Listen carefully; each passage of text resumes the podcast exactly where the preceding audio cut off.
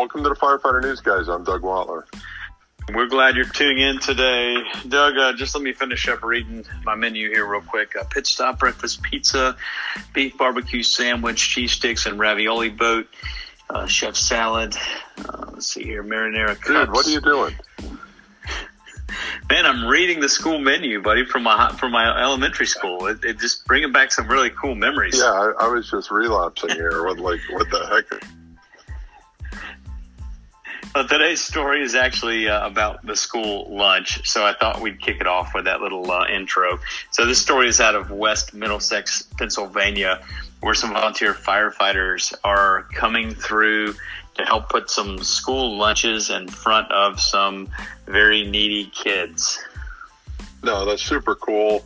This uh, volunteer group has taken it upon themselves to understand that people get jammed up and they can't make payments, and, and nobody wants to see kids suffer. Period. So they've uh, they've asked their membership to, you know, chip in. They actually had an anonymous donor uh, from the group give a thousand dollars with with a little bit of a challenge from the other members, and and man, did they step up to the plate. Yeah, so these volunteer firefighters uh, from the Shenango Township Volunteer Fire Department got the idea when they saw a TV story about a month ago where a um, volunteer fire department had donated from local school lunch.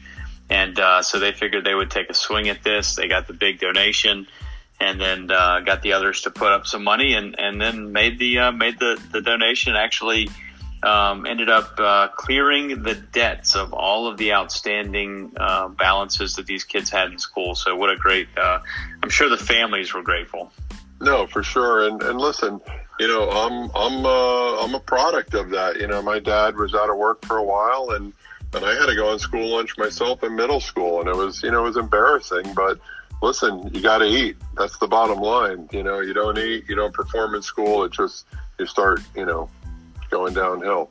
So yeah, so this the, I can truly school, relate. The school said that when they call the families and tell them that the wor- the worry is gone, the debts have been taken care of uh, they actually are so grateful that they usually break down and cry uh, on the telephone.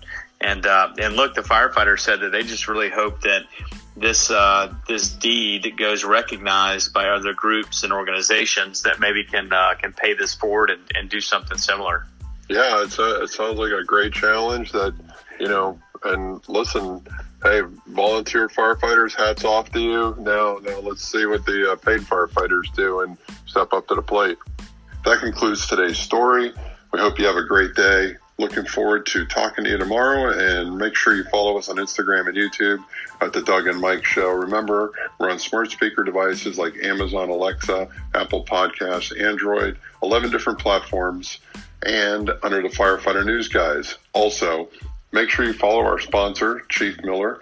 You can find him on Instagram at chief underscore Miller underscore. Have a great day.